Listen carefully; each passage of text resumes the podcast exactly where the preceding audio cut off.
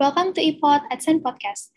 Thank you for joining me here today. And first of all, let me introduce myself. My name is Carissa, and every Thursday, AdSense Podcast available only on Anchor. Hai, terima kasih banyak Mas Rian udah menyempatkan diri untuk hadir di sini bersama saya di episode ke-7 dari iPod AdSense Podcast. Dan sebelum kita memulai episode ke-7 kali ini, ada baiknya dulu saya memperkenalkan diri guest star kita di episode kali ini, yaitu Mas Rian Lutfi Ghazali atau yang akrab dipanggil Mas Rian. Mas Rian ini adalah salah satu dari sekian banyak tim project yang ada di AdSense Consulting. Biar lebih jelas, kita langsung sapa Mas Rian. Halo Mas Rian, apa kabar dan kesibukannya apa? Eh, halo, uh, Karisa, Kak Ica ya. Nah, yeah. uh, baik. uh, ya, untuk kesibukan kali ini masih ya project ya. Kita mm -hmm. tahap uh, support segala macam dan kita uh, masih ada pengembangan juga terutama kalau de dari sisi saya lebih ke pengembangan netsuite-nya sendiri seperti itu. Oh gitu. Mm -hmm. WFH nih ya mas? Iya, oh ya tetap WFH mas. Yeah. karena pandemi ya. Oke, Mas Rian, uh, kita mulai aja langsung sesi tanya jawab kali ini. Aku pengen mulai dari uh, menurut Mas Rian NetSuite itu apa sih Mas dan apa sebenarnya kegunaan NetSuite bagi finance itu sendiri? Hmm, NetSuite ya, oke. Okay. Um, mungkin sebelum kita ke sana, mungkin kita uh, cerita dulu ya uh, Kak Ica ya soal NetSuite itu. Jadi uh, dari NetSuite sendiri sebenarnya sejarahnya dia uh, tahun 98 sama si Evan Goldberg ini uh, dia merancang atau mendevelop si NetSuite ini. Tapi sebenarnya NetSuite ini awal namanya bukan NetSuite, Mbak, tapi namanya adalah NetLedger. Nah, ledger sendiri kalau misalkan dalam istilah accounting itu ya uh, neraca uh, buku ya, buku besar ya. Uh, uh, seperti itu. Jadi emang dasarnya uh, Net NetSuite atau NetLedger ini dia ya dari sisi accounting juga emang dasar atau core-nya si NetSuite adalah dari uh, accounting atau finansial seperti itu. Terus uh, sendiri uh, sejarahnya dia tidak ada yang on premise, dia uh, benar-benar pertama kali berdiri itu dia udah langsung jadi uh, cloud. Jadi uh, based on internet jadi dia oh, nggak ada istilahnya versi uh, on premise-nya. Kalau kita dulu kan uh, yang tahun 98 itu kita terkenal ada uh, Oracle apa namanya? Oracle 9, Oracle 10, terus ada SAP juga itu kan on premise kita buka server segala macam. Nah, kalau Rensit ini dia sudah uh, berdiri sejak based on uh, web uh, based on cloud jadinya. Nah, jadi uh, apa namanya?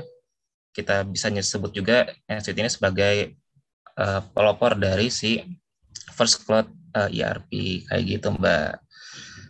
Oke, berarti uh, kalau misalnya dibilang NetSuite hmm. itu mengubah mungkin ya mengubah sistem pengerjaan finance yang dulu mungkin dari bentuknya buku, kertas, terus sekarang kita pindahin ke sistem cloud tadi, ke sistem internet tadi, itu berarti benar dong mas?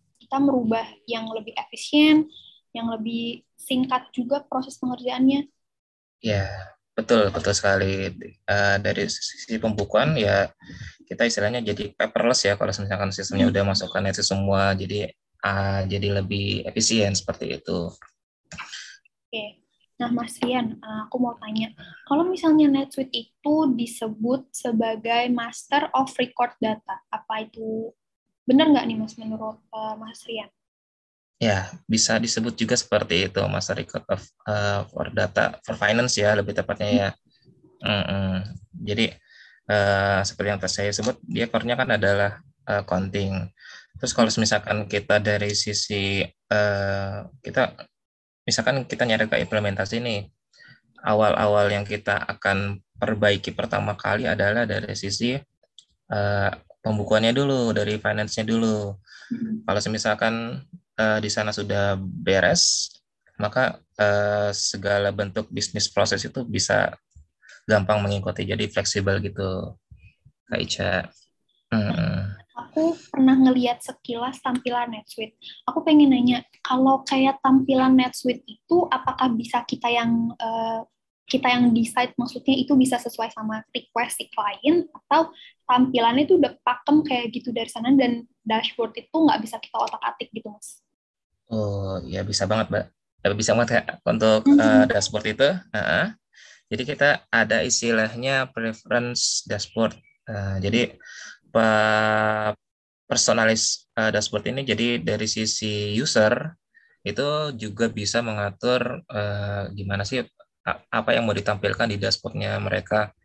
Kadang kan kalau misalkan yang namanya dashboard, hal-hal penting user yang butuhkan ya mereka taruh sana. Jadi kebutuhan user kan bisa berbeda-beda juga ya, nggak nggak mm-hmm. mungkin dari uh, user yang uh, istilahnya data entry dengan user yang levelnya adalah CEO pasti beda uh, tampilannya dan kebutuhannya pun berbeda. Dan dari sisi NetSuite sendiri juga menyediakan uh, eh, user friendly mbak dari sisi uh, pengaturan dashboardnya jadi bisa diatur pilihannya segala macam dan itu sangat mudah.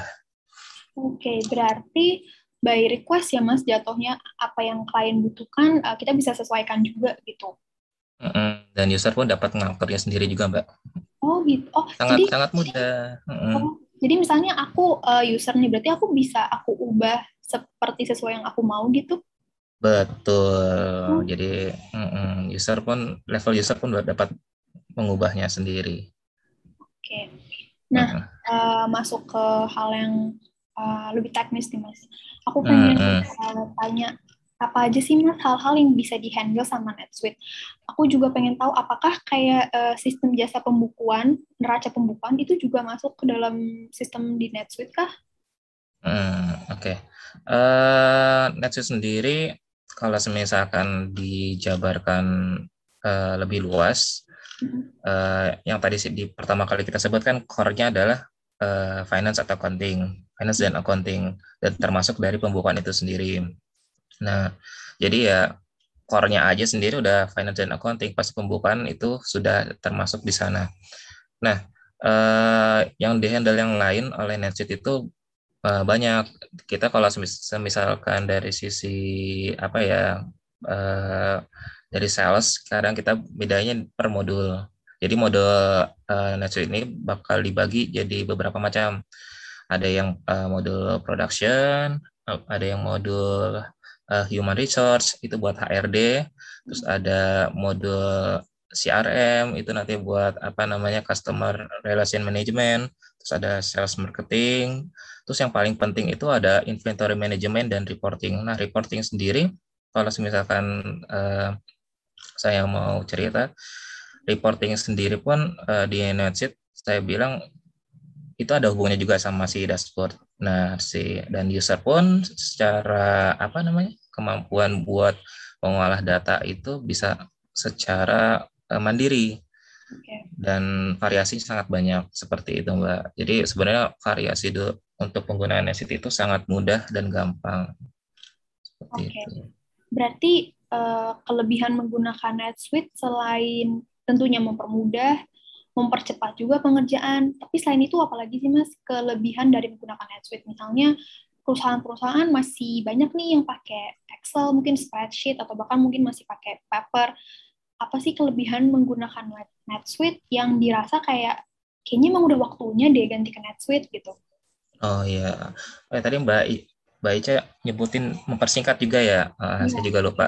Di Nesit ada istilahnya kita semua data itu uh, sudah terintegrasi jadi satu. Nah, jadi kalau kalau misalkan uh, user yang masih pakai Excel pasti pasti ada uh, menyatukan datanya dulu, ngumpulin datanya ya, segala macam. Nah, itu kan bakal repot dan memakan waktu tuh. Iya. Nah, ya. karena nah kalau di Nesit kan dia istilahnya udah jadi satu platform dan user yang udah menginput satu data misalkan uh, data entry ini udah dimasukin udah nanti dari sisi sistem dia akan uh, menampilkan secara reportnya secara otomatis dan itu real time jadi oh. uh, secara, secara integrasi udah sangat bagus sekali seperti itu mbak oke nah kalau uh, ditanya nih mas sebagai seorang uh, tim project uh, sebagai uh-huh. seorang uh, yang sangat-sangat mungkin mengenal dengan baik NetSuite itu apa. Aku pengen tahu dari sisi Mas Rian sendiri, apa sih Mas hambatan atau mungkin kendala yang Mas Rian hadapi nih sehari-hari ketika uh, ada project NetSuite, kira-kira tuh sebenarnya hambatan kayak apa sih Mas yang itu ternyata umum nih ditemuin kayak gitu? Hmm. Kalau hambatan sebenarnya yang paling menghambat itu preparation data dari apa namanya customer. Kalau okay. dari sisi uh, kalau misalnya dari uh, implementasi kita kan sebenarnya sudah dibekali yang namanya best practice ya, Mbak ya. Uh, best practice. Jadi uh, NetSuite udah nyediain modul dan best practice-nya dan itu kita uh, tinggal mengimplementasikan. Nah, ter yang menjadi hambatan itu yang saya bilang tadi adalah penyediaan master data dari sisi uh, klien. Karena kenapa? Karena terkadang kan butuh yang namanya validasi ulang dan kadang dari sisi kalau misalkan kita implementasi kan berarti migrasi data nih dari sistem lama ke sistem baru. Nah, mereka kan nggak mau secara uh, data kotor masuk uh, ke yang sistem baru dong. Mereka yeah. bersihkan segala macam. Jadi validasi itu yang terkadang uh, prosesnya lebih lama ketimbang kita implementasi seperti itu. Nah, kalau proses waktu pengerjaannya sampai dari mulai uh, Mas Rian menerima data tersebut, oke divalidasi sampai akhirnya, oke okay deh, uh, klien udah bisa pakai nih NetSuite, udah jadi sistem baru ke mereka, itu waktunya berapa lama sih Mas? Apa kayak sebulan atau lebih bahkan? Uh, untuk ini kita uh, nyebutnya implementasi ERP ya Mbak. Ya. Kalau misalkan uh, kita bandingkan dengan implementasi ERP yang lain, itu uh, saya bisa bilang uh, implementasi NetSuite ini lebih cepat ketimbang yang lain. Okay. Dan itu uh, kalau misalkan yang lain kita bandingkan prosesnya bisa 5, 6 bahkan sampai setahun. Oh, nah, uh, betul. Uh, uh, tergantung dari uh, apa namanya ya kebutuhan juga. Tapi kalau misalkan kita uh, NetSuite itu bisa lebih cepat. Oh. kita kalau misalkan nyebut yang namanya pengimplementasian di NetSuite itu ada yang uh, disebut dengan Suite Success. Suite jadi uh, uh, Suite Success di sini uh, dari NetSuite memberikan arahan ini loh pengimplement, tahapan pengimplementasian di NetSuite dan kalau di Suite Success itu target implementasi adalah tiga bulan. Jadi hmm. sangat cepat. Hmm, tiga bulan itu adalah dari kick off sampai go live seperti itu. Oh, Berarti go live itu uh, bisa dipakai gitu ya, Mas? Iya, betul sekali. Jadi sangat cepat. Karena ya saya bilang tadi di NetSuite itu uh, bentuknya adalah per modul dan modul itu sudah ada best practice-nya seperti itu. Oke. Okay. Berarti semakin besar perusahaan, semakin banyak juga dong datanya yang mereka punya dan itu juga uh, waktunya bisa jadi beda-beda antara perusahaan A, B dan juga C. Iya, betul sekali. Um, tapi balik lagi ya, kalau misalkan uh, kita uh, ngomong tentang implementasi, uh, yang tadi si sukses itu kita perbaiki yang namanya si uh, finance dan accountingnya di sisi oh. sana. Mm -mm. Ya, hmm. nanti biasanya kita kalau misalkan uh, ada ada yang lebih besar nih, maksudnya uh, butuh implementasi yang lebih besar, kebutuhannya lebih besar, itu kita akan masuk ke uh, tahap kedua. Nah, itulah nanti masuk uh, produksi segala macam, validasi oh. segala macam ada di sana. Jadi kita target perbaikan sisi finance dan accounting itu secara selama tiga bulan dan Nest itu udah bisa dipakai di uh, sistem barunya si klien seperti itu. Oke, nah aku uh, mau tahu juga menurut hmm. dari pengalamannya Mas Rian, uh, mungkin nggak sih Mas tiba-tiba di tengah jalan kayak eh ternyata datanya uh, salah nih, eh ternyata error nih gitu. Hal-hal kendala-kendala kayak gitu uh, wajar banget nggak sih dialamin? Maksudnya kayak apakah itu yang umum tiba-tiba mendapatkan uh, masalah atau trouble kayak gitu? Ah, iya, kalau misalkan ada error di tengah jalan itu masih umum ya, Mbak. Terutama uh, sebulan dua bulan setelah go live kita bilangnya setelah go live karena terkadang uh, dari sisi uh, klien pun mereka fleksibel kan. Mereka akan cenderung ngeh kalau saya bilang nyebutnya ngeh ya baru baru paham. Wah ini ada ada ada yang ada yang apa namanya ada yang kurang nih ternyata di implementasi yang sebelumnya. Nah mereka terkadang minta validasinya setelah go live dan itu sih wajar. Satu bulan satu dua atau dua bulan. Nah selebihnya uh, biasanya uh, klien-klien kita itu uh, mereka udah terbiasa dan error-error itu udah sangat minim seperti itu. Nah, apakah uh, Mas Rian sebagai tim project juga sebagai uh, orang yang memang uh, menangani NetSuite ini akan terus bukannya terus ya mungkin akankah memaintain mereka juga membantu mereka kalau misalnya uh, ada uh, eh mas ini uh, NetSuite-nya tiba-tiba kayak gini gitu. Apakah proses maintaining itu tetap ada juga setelah go live? Hmm. Kalau untuk maintain sendiri, uh, yang tadi saya bilang satu dua bulan itu masih variasi apa namanya validasi segala macam pasti masih ada. Tapi setelahnya uh, itu bakal minim. Nah, untuk kita mengerjakan atau enggak itu uh, kalau misalkan dari sisi sales dan marketing itu nanti ada semacam kontrak.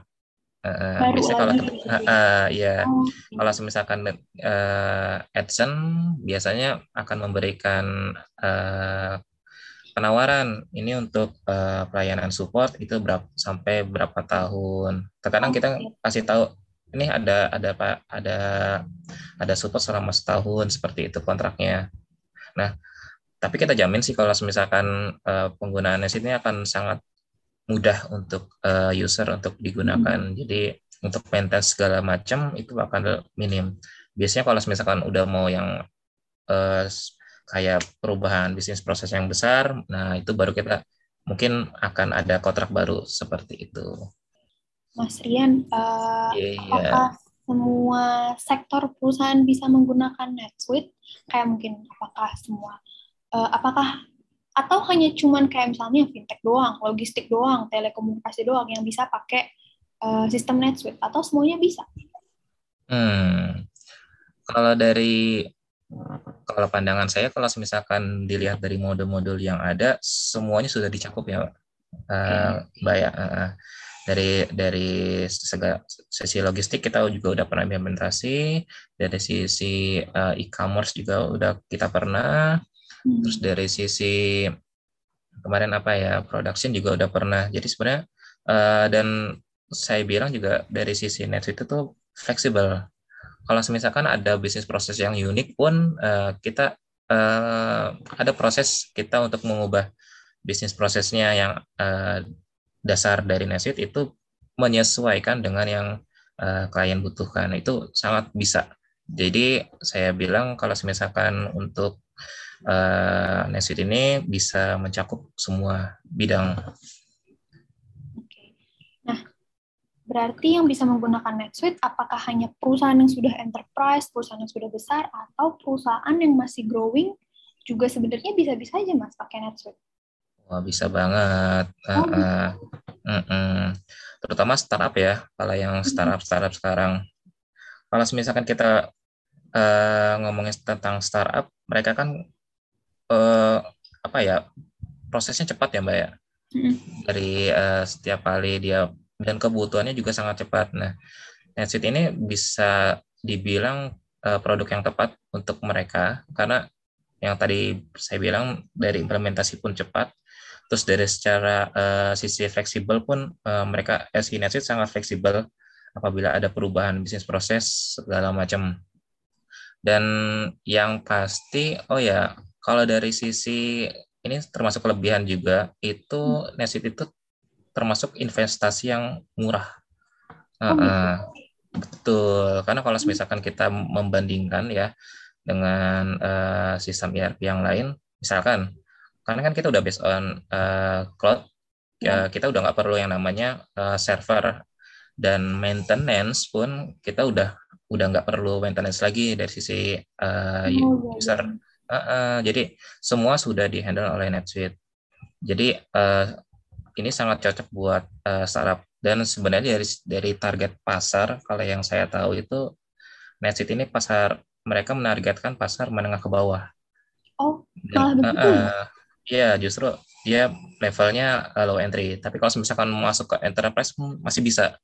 Oke. Okay. Sangat bisa. Uh, uh, low entry pun bisa, apalagi yang enterprise itu pasti sangat bisa seperti itu. Oke. Okay. Berarti kalau misalnya kayak mungkin um, coffee shop coffee shop berarti bisa banget ya Mas pakai oh. NetSuite? Betul, bisa banget. Apalagi, kalau coffee shop kadang uh, cabangnya banyak ya, Mbak ya. Um, mereka kadang konsolidasi datanya, penyajian uh, penyajian laporan apa ya penjualan segala macam itu kan ya mau gak mau kan harus cepat tuh. Iya, harus Terus juga uh, uh, semua terintegrasi, apalagi dari sisi uh, apa namanya inventorinya juga tuh stoknya itu juga harus harus di maintain segala segala macam itu sangat bisa seperti itu. Oke Mas Rian, makin terbuka juga pengetahuanku sama Netflix, tahu Netflix itu iya. apa. Terima kasih banyak dan mungkin ini satu pertanyaan terakhir. Uh, hmm. Menurut Mas Rian, gimana nih caranya? Bukan meyakinkan ya, tapi hmm. uh, membantu untuk uh, mungkin memberikan testimoni kenapa perusahaan yang belum pakai NetSuite mendingan better pakai deh NetSuite? Uh, gimana ya? Yang pertama uh, dari sisi yang te, yang tadi kan kelebihannya ya fleksibel itu udah pasti pasti banget uh, sangat fleksibel. Terus uh, yang kedua maintenance dari uh, sisi cloud-nya pun itu kalau misalkan saya bilang uh, misalkan ada versi NetSuite nih, dia bakal upgrade. Nah, itu user semua bakal dapat upgrade itu tanpa dia sadari kalau NetSuite sudah masuk ke uh, versi yang lebih tinggi lagi. Jadi uh, upgrade-nya itu seamless seperti itu. Jadi otomatis Terus, update gitu ya, Mas? Uh, uh, betul dan itu ada ada periodenya setahun dua kali biasanya. Uh, uh dan ya jadi semuanya rata uh, penggunaan NetSuite itu. Terus uh, kenapa use uh, butuh NetSuite? Da, karena dari penyajian datanya itu yang paling penting. Penyajian datanya uh, karena terintegrasi, lalu untuk penyajian datanya juga secara user friendly mereka bisa custom uh, laporan sesuai keinginan mereka dan itu mereka bisa lakukan sendiri karena penyaj pembuatan laporannya itu uh, drag and drop aja uh, dan sangat mudah. Hmm. Tidak perlu ada ada kita sebagai konsultan untuk uh, datang lagi ke sana ke klien untuk membuat laporan mereka, tapi mereka juga bisa menyajikan laporan sesuai kebutuhan dari mereka. Dan yang paling penting kalau misalkan kita ngomongin soal cloud itu soal keamanan, keamanan data itu uh, NetSuite sangat aman. Karena dia udah bersertifikat uh, kalau misalkan sertifikatnya SSAE itu sertifikat Amerika. Itu dia uh, istilahnya data yang ada di database-nya NetSuite itu tidak akan kebobol pokoknya dijamin lah aman seperti itu. Dan yang paling pasti investasinya ini termasuk investasi murah. Dan itu kalau misalkan pengalaman uh, dari user dari klien yang sudah menggunakan NetSuite itu growing uh, sampai 5 10 tahun itu apa namanya uh, akan cepat. Karena dari dari data datanya masuknya cepat, penyajian penyajian datanya juga cepat, maka kan dasar pengambilan keputus, keputusan pun akan cepat kan. Dan yeah. pasti uh, growing dari satu perusahaan itu mereka akan growing lebih cepat lagi seperti itu. Oke. Banyak banget ya ternyata kelebihannya, keuntungannya pakai hmm, hmm. dan sebenarnya sangat diharapkan ya Mas perusahaan-perusahaan bahkan yang masih baru uh, tumbuh, yang masih growing itu bisa juga menggunakan NetSuite dan itu juga tentunya balik lagi mempermudah pengerjaan mereka juga. Terima kasih banyak Mas Rian atas waktunya. Iya, sama-sama. Semoga bisa membantu juga ya Mas untuk pendengar untuk siapa tahu nih ada yang punya usaha yang kayak eh yaudah deh pakai NetSuite aja gitu. Ternyata -hmm. bisa nih tuh mempermudah pengerjaan mereka. Betul. Nah, itu tadi episode ketujuh kita dari iPod AdSense Podcast bersama dengan Mas Rian yang ngebahas banyak mengenai NetSuite, kegunaannya apa untuk finance, kelebihannya apa untuk finance, dan juga terbukti ya kalau ternyata NetSuite ini bisa jadi bentuk investasi masa depan yang ternyata juga nggak terlalu mahal, alias bisa kita kelola dari dini dan efeknya tentunya baik untuk perusahaan, aman, dan juga terpercaya. Semoga pengetahuan ini juga bisa membantu kalian semua, para pendengar, yang mungkin punya usaha, yang pengen tahu lebih lanjut tentang NetSuite, semoga bisa membantu dan juga memberikan ilmu baru bagi kalian semua. Terima kasih buat Mas atas waktunya, dan semoga podcast kita tentunya bisa memberikan ide baru, warna baru untuk pendengar, dan juga buka wawasan ke orang banyak. Sampai ketemu di podcast selanjutnya, dan see you on EPOP, podcastnya Edson.